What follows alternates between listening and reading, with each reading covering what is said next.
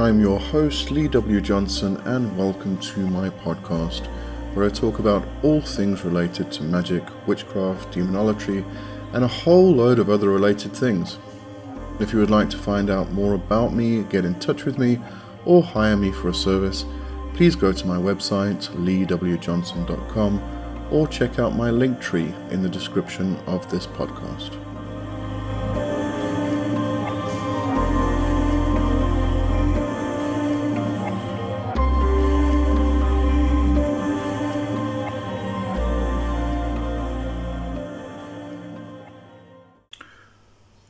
Welcome back. It's the new month, and therefore we are doing the Paths series. And today I'm going to have a look, or should I rather say, attempt to try and explain traditional witchcraft.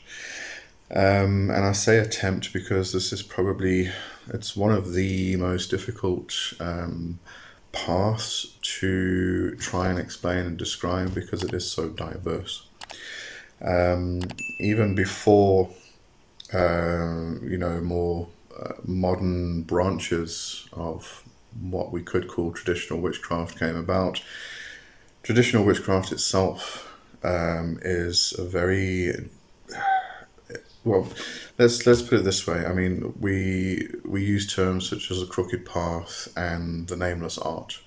Uh, the nameless art is something which just cannot be defined or described. So, you know, that kind of says most of it. Um, the crooked path is one that winds and twists uh, as opposed to the straight and narrow track. Um, so, if you we refer to the straight and narrow track, it's that that path which just leads straight from one point to the next. It's well defined. It's um, you know you are given a particular dogma which you follow, and you you stick to the rules, and you continue along this straight and narrow track or path whereas the crooked path winds. It goes backwards and forwards like a snake, like a serpent. Um, and what happens is, as you are venturing down the crooked path, you come to certain areas where you pause and you stop, and then you track your your next journey where you want to go to next. And you know it can take you in various various different directions. So to try and narrow uh, traditional witchcraft down into a single description or um, interpretation is, well, I'd, I'd, actually say impossible. So, you know, all I can do is give you um, a starting point, a guidance um, to where to go. So, I'm going to, uh, there's a lot of authors that I'm going to recommend um, within this, this particular um, explanation of a path. So, when we are looking at traditional witchcraft, uh, it is different to Wicca. The two do, do overlap a lot. Um, you know, after Gardner created the path of Wicca, um, along came Robert Cochrane, who created Cochraneite craft, and it was very much uh, in opposition to Gardner himself um, and Wicca. Um, it was Robert Cochrane who actually um, coined the term Gardnerian, um, and it was originally meant as an insult. Um, but you know, Robert Cochrane came along, and this was really the the birthing of modern traditional witchcraft. And when we say traditional, um, we are looking at a, a lot of reclaiming of uh, reviving um, certain practices. So there is a, a large emphasis on contacting the ancestors in reclaiming memory of um, how our ancestors would have done particular things, particular rit- rituals, particular workings, particular, um, you know, how they would have viewed uh, particular philosophies and um, things like how they connect with the land, how they work with the land and the spirits of the land and things like that. Um, so there is a large emphasis on the ancestral um, rites, on tapping the bone, which is reviving that memory of the ancestors. Um, there's also a large emphasis on working with land. Now, this can get quite involved in that you know it's not just about recognition of the seasons and how things change around you and as you move from one land to a different land those changes are going to be completely different so you know some a lot of traditional witches won't even fit or fix to the Sabbats and the equinoxes and solstices. A lot will. They will continue recognizing those. But what you'll find is a lot will break away from that and they will rather um, fit in with seasonal changes which are very particular to the land they are situated in. And that may um, incorporate um, certain hurricane seasons, um, uh, you know, when the snow starts to fall uh, and such things. So, you know, there are all these changes that happen within the land. But it's not just that, it goes deeper. It works with the spirits of the land, it's communication with the spirits of the land. Um, and it's not necessarily that you are on a particular land where a particular tradition um, may be um, um, organic or, or, indigenous to that land. It's, it's very much about connecting with the actual land that you are situated on. And if you are um, resituated, if, like myself, for instance, I was born in England, um, in Coventry, and when I was almost 11, my parents moved to South Africa. So I now live in South Africa. I've lived here for uh, how many years is it now? 40, I don't know, I forget, 42, I think. Um, so I forget how long I've been here, it's been so long. Um, but this is where I live now, and therefore I connect with the land that I am in. And it's not just the land of South Africa, it is the land of Fourways, where I am particularly am. It's no good me trying to connect with the land of Cape Town because the the seasons are well, not the seasons themselves, as in the larger seasons, but the the changes within the seasons are different. Um, in Cape Town, it's raining during the winter. In Johannesburg, where I am, it's raining during the summer. So completely different um, climatic changes. So, you know, it's no good me trying to connect with Cape Town, which is also in South Africa. I have to connect with Johannesburg, Fourways, where I am. And that is that is about recognizing the changes within the land um, and the, the spirits within the land. So, you know, you get very, very deep into what the land actually means to you. And getting even even more intimate, even closer, is that I live in a flat.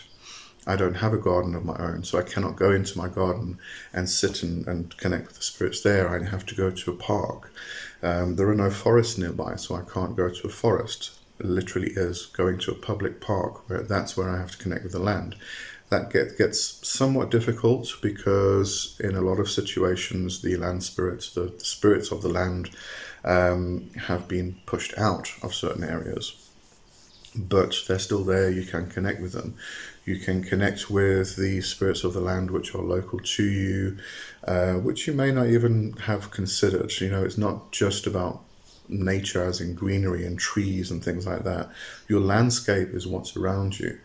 Um, you know, I when I was uh, in college, I did a, a, course in photography, and one of the things I, uh, that I learned there was that when we think of landscape, it's not just a pretty landscape of rolling hills or a forest or you know trees or something like that. A landscape can be a uh, an abandoned building. Um, that is your landscape. So you know, try and get closer to home is what I'm trying to say. Um, and use what you have available to you, and allow that to actually allow you to connect to the land itself.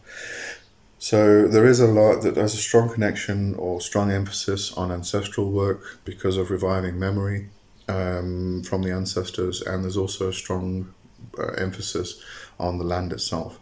Now, when we get to practices, particular practices, um, there is there are some commonalities.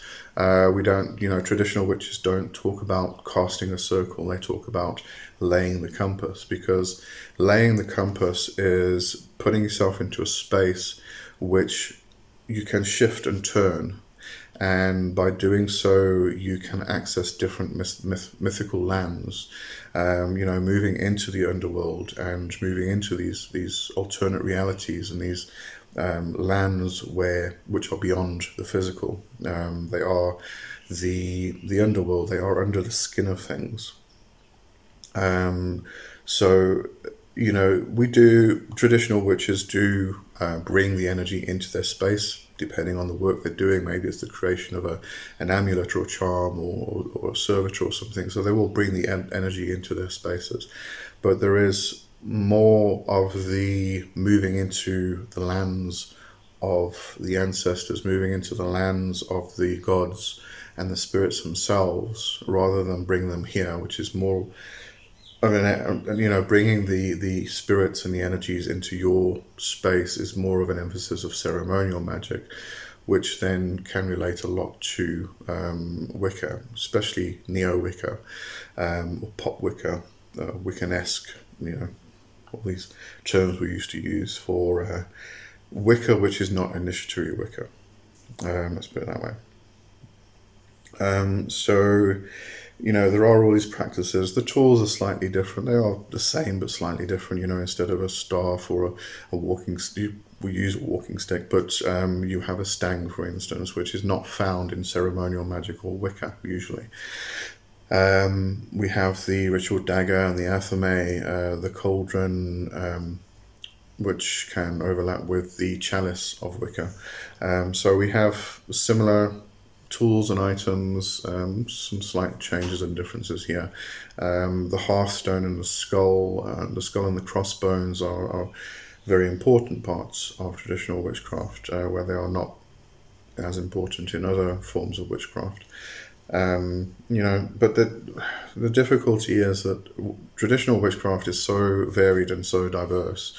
Um, it is part of the witchcraft umbrella, um, but it it should it does and it should get a bit more specific, but I think it's bleeding over more and more and more into neo paganism. Um, in fact, um, uh, Wikipedia actually lists traditional witchcraft under neo pagan witchcraft now.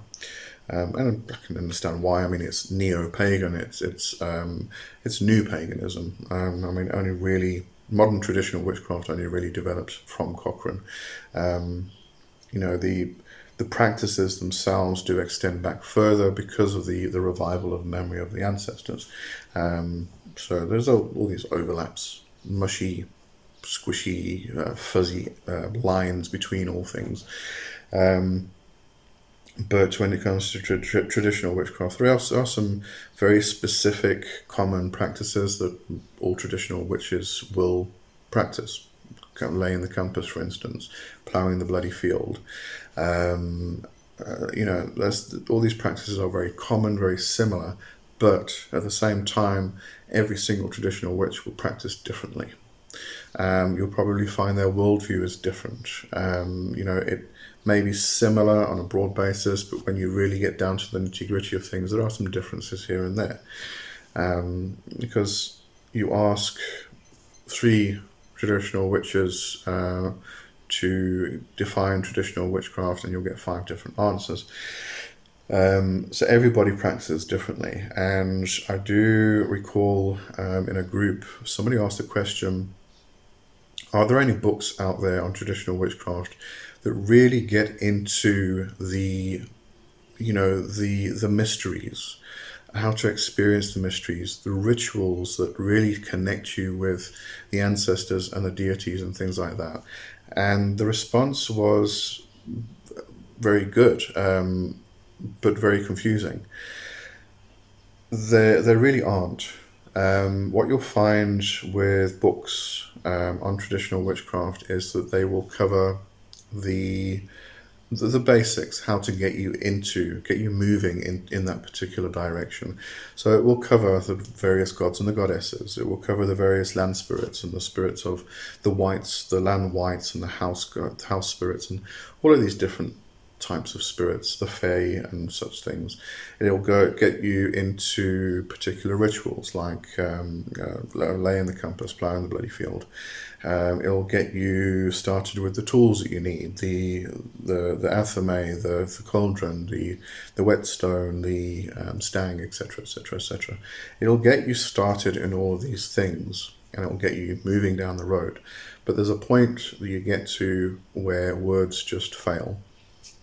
Um, people who have experienced mysteries can talk about them uh, with other people who have experienced mysteries, but if they try to talk about the mysteries with somebody who hasn't experienced them, it gets very difficult to explain. Um, you know, you can get a basic understanding, but the only way you can actually know is to experience.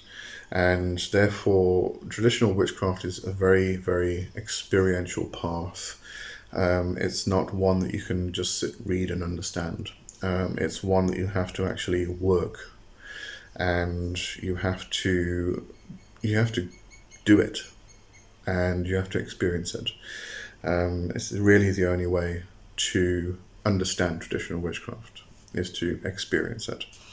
Um, so let's get on to some authors. There's a lot of authors. Uh, all right, so some authors that have cropped up. Uh, Peter Paddon, probably the best one. Peter Paddon was he was one of the, the, the most incredible people I ever got to know um, personally. Um, Peter Paddon wrote the um, grimoire for Modern Cunning Folk. Um, he also created a podcast which is unfortunately unavailable now. Um, I have done extensive searching, um, but can't find the original podcasts. Um, it was called The Crooked Path, but there is still a book which is being published through Pendraig Publishing, which was Peter's um, publishing company, um, which is the, the Crooked Path podcast transcripts. Um, it's not all of them, but some of them, and uh, they were absolutely fantastic. Um, a more recent author is Roger J. Horne, who is excellent. I did do a review of one of his books, um, 13. Uh, I've forgotten the title now. Uh, can't remember the title, but go and have a look back in the. Uh, go and have a look at the the playlist for the book reviews. Uh, you'll find Roger J. Horne in there. Um, Call of the Horned Piper was excellent. It's Nigel Jackson. Nigel Jackson is a great great traditional witchcraft author. Unfortunately, I did check Call of the Horned Piper is now $250. Um, you know, a lot of these old books are out of print. Um, they were often originally um, published by Mandrake Press and Capall Bann, who um, have gone out of business and therefore very difficult to get your hands on now. Sacred Magic, Sacred Dance is excellent. Gemma Gary's work, um, brilliant largely from a Cornish um, uh, traditional witch or cunning folk perspective. Um, so if you do want to consider something regional, because this is the other thing with traditional witchcraft, what you'll find is there's a lot of uh, regional practices um, because we are connecting with the land that we are on. Therefore, um, when you do get into the land itself, you'll find that there are particular spirits tied to that land, and you end up working with those spirits. So a lot of traditional witchcraft gets very regional. Um, so Gemma Gary is very much focused on the Cornish. Um, she is, I think, as far as I know, she is from Cornwall. Um, I'm sure she is. Um, otherwise, she wouldn't be writing about Cornish witchcraft. Um, but yeah, so Gemma, Gemma is very good if you do want to get quite regional um, and kind of understand traditional witchcraft on that regional type of basis. Um, let's see, Jan Fries is great. Um, wrote Helrunar and uh, Seidways, um, brilliant books. Robin Artisson, he was where Robin. Robin actually is the one that got me started on traditional witchcraft itself. Um, the first thing I ever read on traditional witchcraft was the Meadows of Elfhame, which was a website. And what Robin had done, he'd taken pieces from different traditional witchcraft authors and he had created like an adventure story. So you start on the path and you move, you walk down the path, you get to the cottage, and you meet um, the various the, the character within the cottage, and that that character teaches you things. Then you can go to the standing stones or um, the fairy mound, or you know, there's all these different areas. So you choose where you want to go to next. You meet all these different characters who teach you different things about traditional witchcraft. Um, brilliant site. It did go down. I did bring it back. It's on my website. So go to Lee W Johnson. Oh, sorry, yeah, leewjohnson.com, and look in the menu for Med- Meadows of Elfhame, and go through that. That that was my introduction, and it, I loved it. Um, it is brilliant. It really is. Uh, Treading the Mill by Nigel G. Pearson is excellent, brilliant. Um, but what you might find is a good idea. If you go onto Amazon, and I'll put links in the description, they will they are affiliate affiliate links. So if you do go follow one of the links and you go buy something from Amazon, I will get a commission, which is greatly appreciated. Thank you. Um, so I do encourage people to use the affiliate links. But if you go onto Amazon, um, or you can go to Pendraig Publishing directly, you'll also find these in um, some of them, not all of them, I don't think. You'll find some of them on um, on uh, because they are on Smashwords as digital um, format. But the you know these are it's little it, it's uh, journals, little magazines that they brought out that Peter brought out, and it's a variety of different authors. Um, you know, when many years ago I was I started a publish a self publishing company here in South Africa, and um, I was uh, publishing for or printing. Sorry, not publishing, printing for um, Peter. Um, trying to bring the books to South Africa. At the time, there wasn't much of a demand, so it kind of all fell apart. Um, but you know, these were some of the, the journals that I got um, when that was happening. So what you'll find is there are ooh, lots of light. There are different authors um, within within each one. Let me just try and get to. All right, here we go. So there's articles and authors um, in each one, and therefore what you can do is you can go through these and get a, a, great understanding of, of different practices and different philosophies and ideas within traditional witchcraft and pick out the authors and go and chase those authors down um, and you know uh, get a better understanding.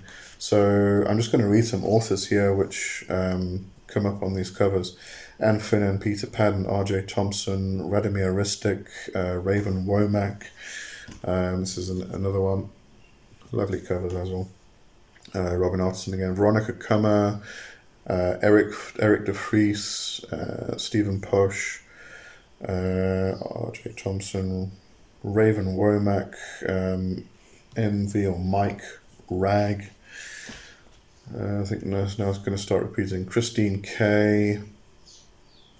And those are all the same.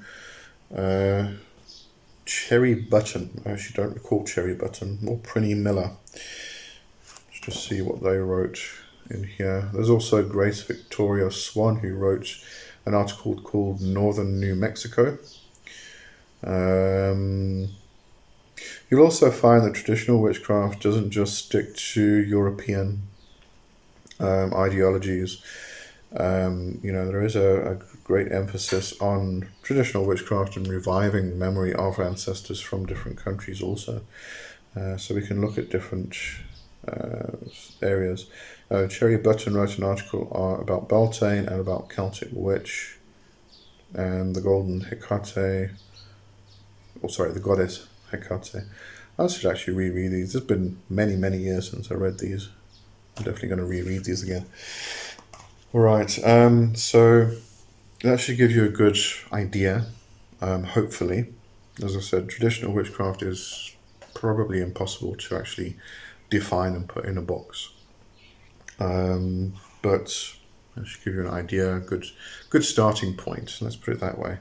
And one of my favourite paths, um, you know, traditional witchcraft is kind of your your um, getting your hands dirty type of witchcraft. Um, it's really digging in the earth and digging in the ground Um, it's not that clean, sterile type of work that you find with a lot of ceremonial magic and things like that. Um, it really is getting down and dirty.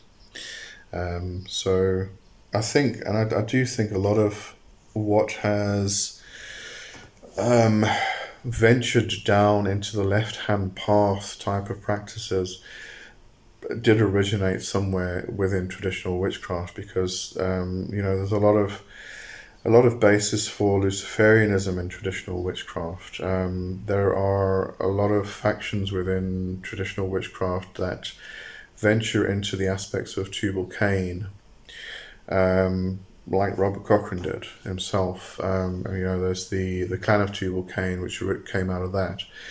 Um, so there's a lot of a lot of people give emphasis to the Grigori, uh, the Watchers. Um, so you know, there's there's emphasis on spirits like Azazel, um, Shemyaza, Lucifer being the light bringer and the light bearer. Um, so there's a lot of aspects within traditional witchcraft that I think kind of bled over into left hand path practices. Unfortunately, it got taken in a slightly different direction. Um, and but there's a lot of overlap tons of overlap between the two, um, specifically Luciferianism, and even I would even say demonolatry itself. Um, you know, the areas of focus are the, the areas of focus, as in uh, land based, are very diverse, very different. Um, but you know, we can bring in Hermeticism into, into traditional witchcraft also. A lot of a lot of the stuff that we find came out of and developed um, within the European basis, you know, did find its way out of Freemasonry. And there's a lot of, you know, there's a great influence of Hermeticism within Freemasonry. So that all came from the Egyptian, Middle Eastern area anyway. So lots and lots of fuzzy lines, unfortunately. So all very difficult to put into boxes. Anyway, I'm going to leave that there and hopefully that made some sense and will give you some direction and a starting point. Okay, cheers for now. Bye bye. This podcast was brought to you by, well, myself, Lee W. Johnson. To find out more about me, please visit my website at leewjohnson.com or check out my link tree in the description of this podcast. If you like the video format, then subscribe to my YouTube channel. That's me for this week. Hope to hear from you soon. Thanks for listening.